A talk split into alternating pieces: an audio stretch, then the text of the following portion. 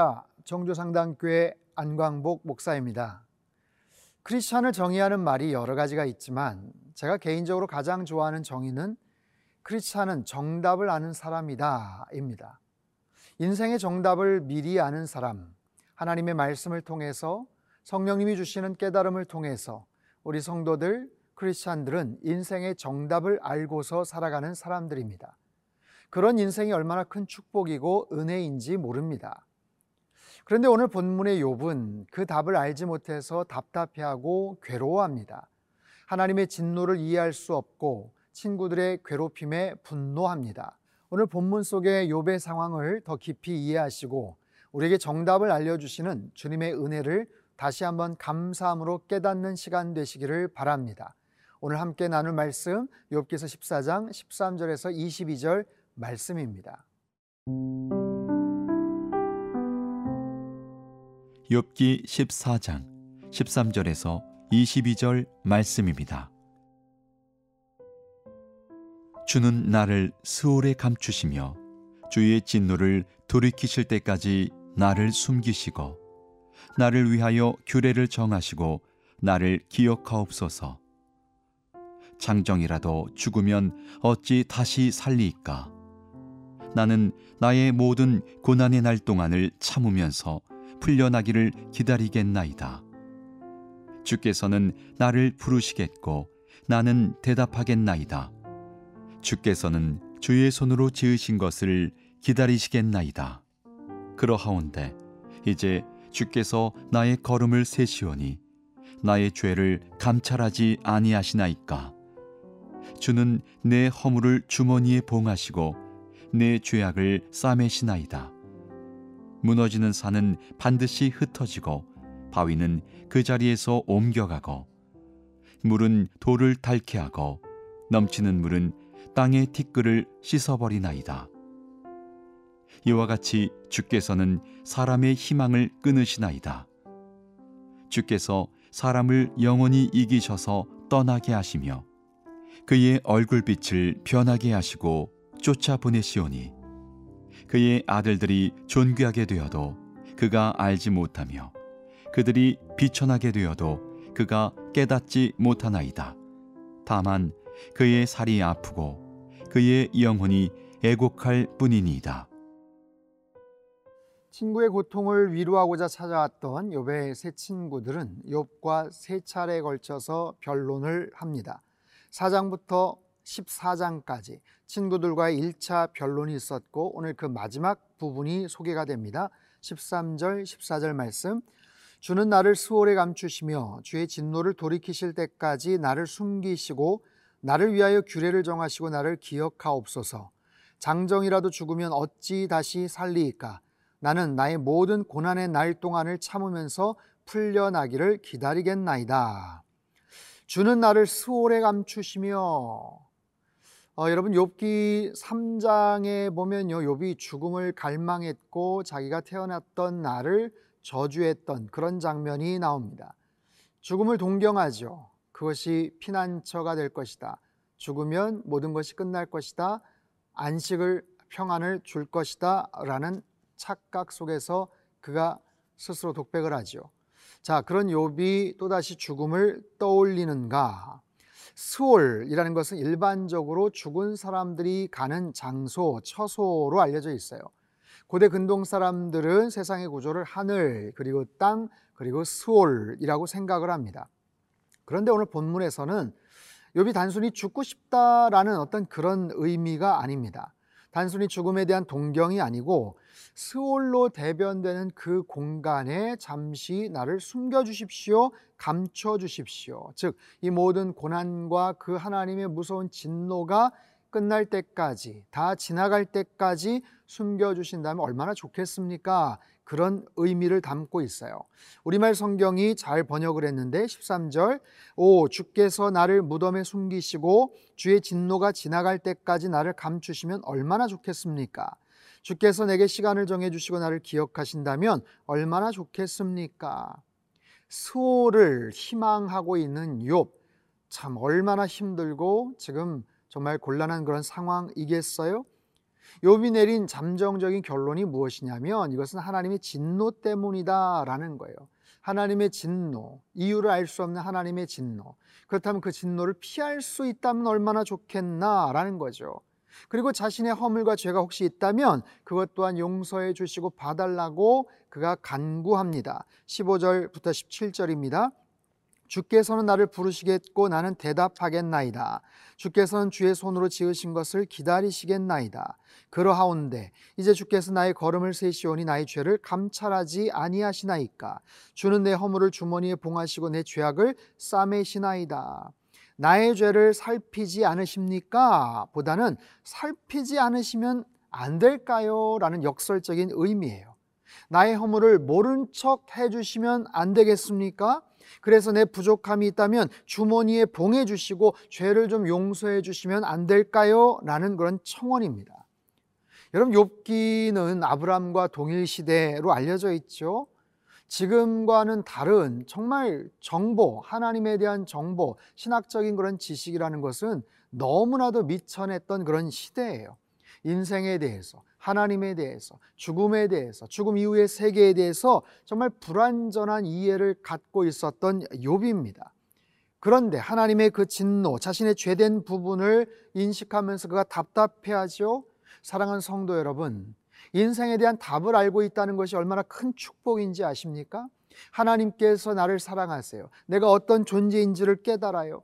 우리 인생의 목적이 방향이 어떠해야 되는지를 말씀을 통해서 우리는 깨우칩니다.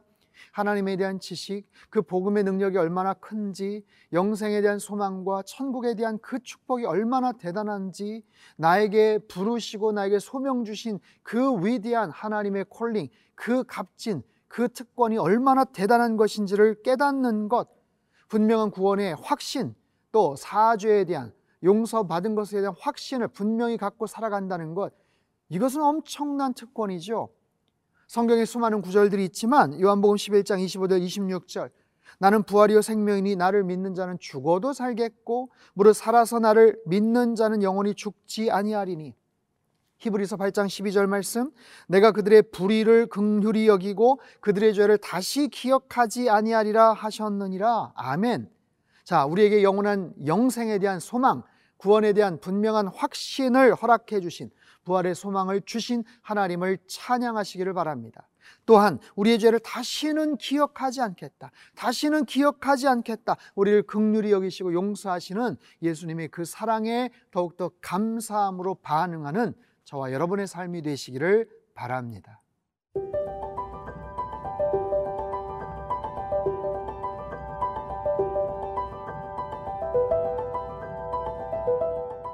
자, 후반부 내용 18절, 19절 말씀입니다. 무너지는 산은 반드시 흩어지고 바위는 그 자리에서 옮겨가고 물은 돌을 닳게 하고 넘치는 물은 땅에 티끌을 씻어버리나이다. 이와 같이 주께서는 사람의 희망을 끊으시나이다. 어, 욥은 앞부분에서 스올이라도 피신해 있을 수 있다면 얼마나 좋겠습니까? 모든 고통과 진노가 지나갈 때까지 사라질 때까지 숨어 있다면 얼마나 좋겠습니까? 그렇게 해서 다시 회복될 수 있다면, 살아날 수 있다면 얼마나 좋겠습니까?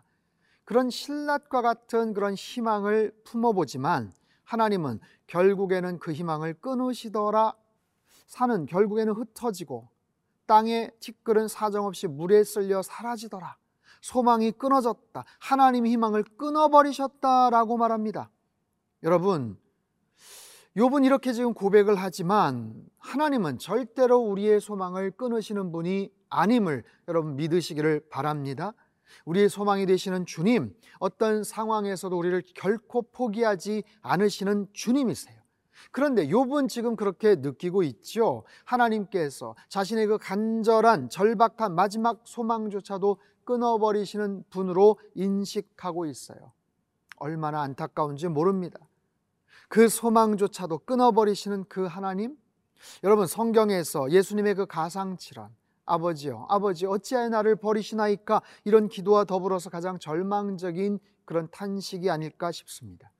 하나님은 소망의 하나님이신데 그 하나님이 이처럼 철저하게 희망을 끊어버리시고 박살내시는 분이신가? 그런 최악의 극단의 상황으로 몰아가신 하나님에 대한 원망과 아쉬움의 감정이 짙게 배어 있어요. 20절 말씀. 주께서 사람을 영원히 이기셔서 떠나게 하시며 그의 얼굴 빛을 변하게 하시고 쫓아 보내시오니 이기시다 이기시다. 기본 의미는 압도하다. 영원히 끝없이 짓누르다. 공동 번역에는 끝없이 억누르는 당신의 힘 그렇게 번역이 되어 있습니다. 인간의 삶의 의지, 그 소망을 완전히 꺾으시는 가장 강력한 단어에 구약에서도 세 번만 사용이 된 바로 그런 단어. 그렇게 해서 얼굴빛을 변하게 하신다. 이것은 죽을 때 창백해지는 모습, 죽음에 이르는 그런 모습을 의미하죠. 주께서 그를 계속 영원히 이기셔서 그가 갔습니다. 그가 결국 죽었습니다. 그런 의미입니다. 21절 22절 그의 아들들이 존귀하게 되어도 그가 알지 못하며 그들이 비천하게 되어도 그가 깨닫지 못하나이다. 다만 그의 살이 아프고 그의 영혼이 애곡할 뿐이니이다.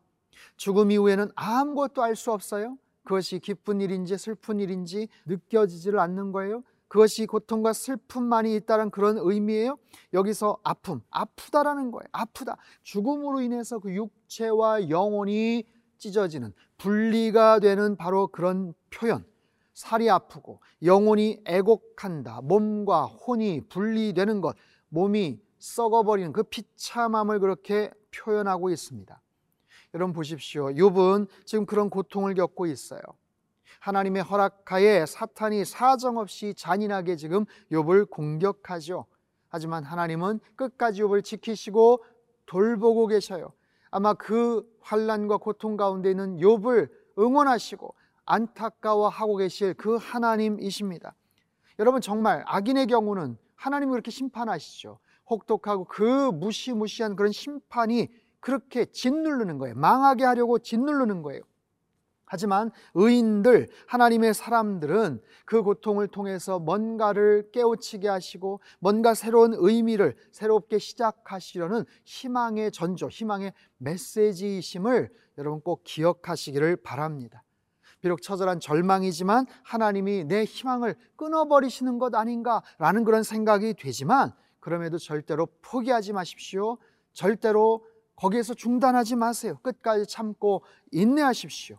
그런 사람들 결국 승리합니다. 하나님께서 최후의 승리를 허락해 주시고 여러분의 모든 손을 들어 주시고 여러분의 편이 되어서 여러분께 영광과 존귀를 분명히 안겨 주실 날이 틀림없이 올 줄 믿습니다.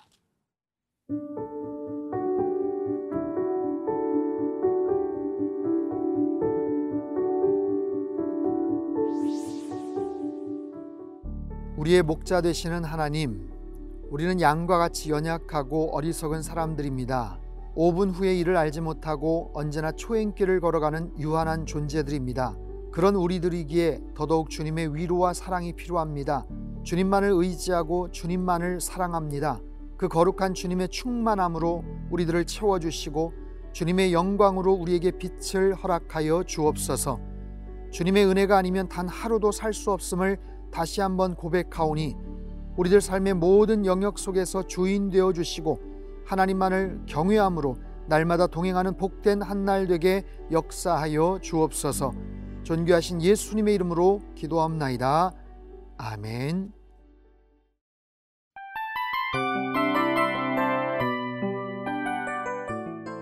이 프로그램은 청취자 여러분의 소중한 후원으로 제작됩니다.